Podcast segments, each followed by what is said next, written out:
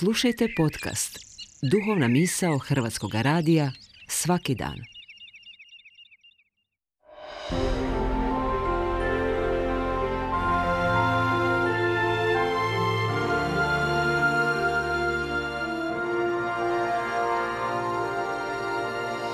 Duhovna misao. Urednica je Blaženka Jančić.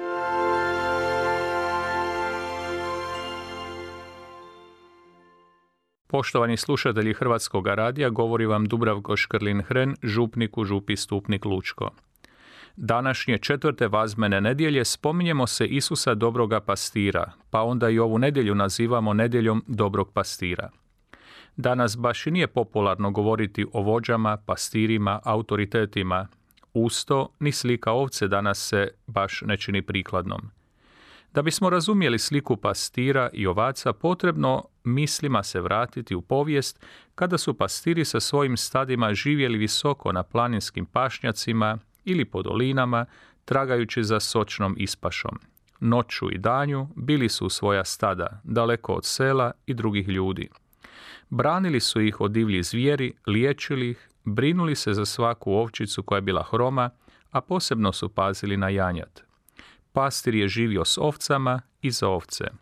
Pastir je na neki način postao dio svoga stada. Ovce su ga dobro poznavale i doživljavale kao svojeg predvodnika, jer on živi s njima i cijeloga sebe stavlja u njihovu zaštitu. Takvoga pastira ovce po svojoj naravi slijede. Pastir ih ne goni ispred sebe, nego ih vodi za sobom. Ja ih zovem i one idu za mnom. Krist, naš spasitelj je i naš pastir. I to daleko veći, mnogo brižniji od pastira čovjeka. On se stvarno s nama poistovjetio. Postao je jedan od nas, bogo čovjek, nama u svemu jednak osim u grijehu. Dao je svoj život za nas i nije ga dao uzalud.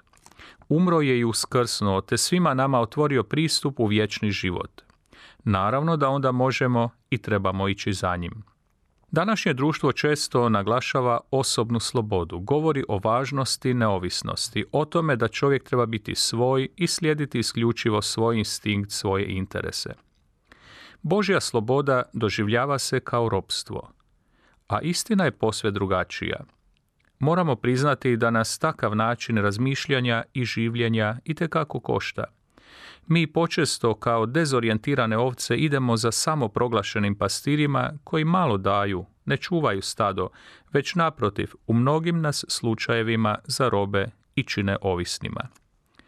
Primjerice, koliko li nas lako promičba uvjeri da nam je svakako potreban, na primjer, novi tip mobitela s novim uslugama ili tome slično – uglavnom nas uspijevaju uvjeriti da bi nam život bio nemoguć bez ovog ili onog proizvoda, bez ove ili one vrste zabave. Upravo izmišljaju naše potrebe samo da bi nam prodali nešto što ćemo najvjerojatnije za nekoliko mjeseci odložiti ili baciti, jer pojavila se, nazovimo to tako, još bolja nova igračka.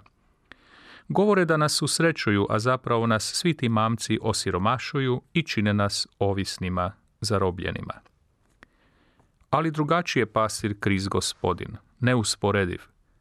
Stoga je ugodno biti njegovo stado, njegova ovca, jer nas ne drži glupima i zaostalima, nego smo dio njega i sva smo njegova ljubav i milina. Danas je i svjetski dan molitve za duhovna, svećenička i redovnička zvanja. Sjetimo se u molitvi onih koji vrše posvećenu službu, kao i svih onih mladića i djevojaka koje Isus i u današnje vrijeme poziva da ga slijede izbliza.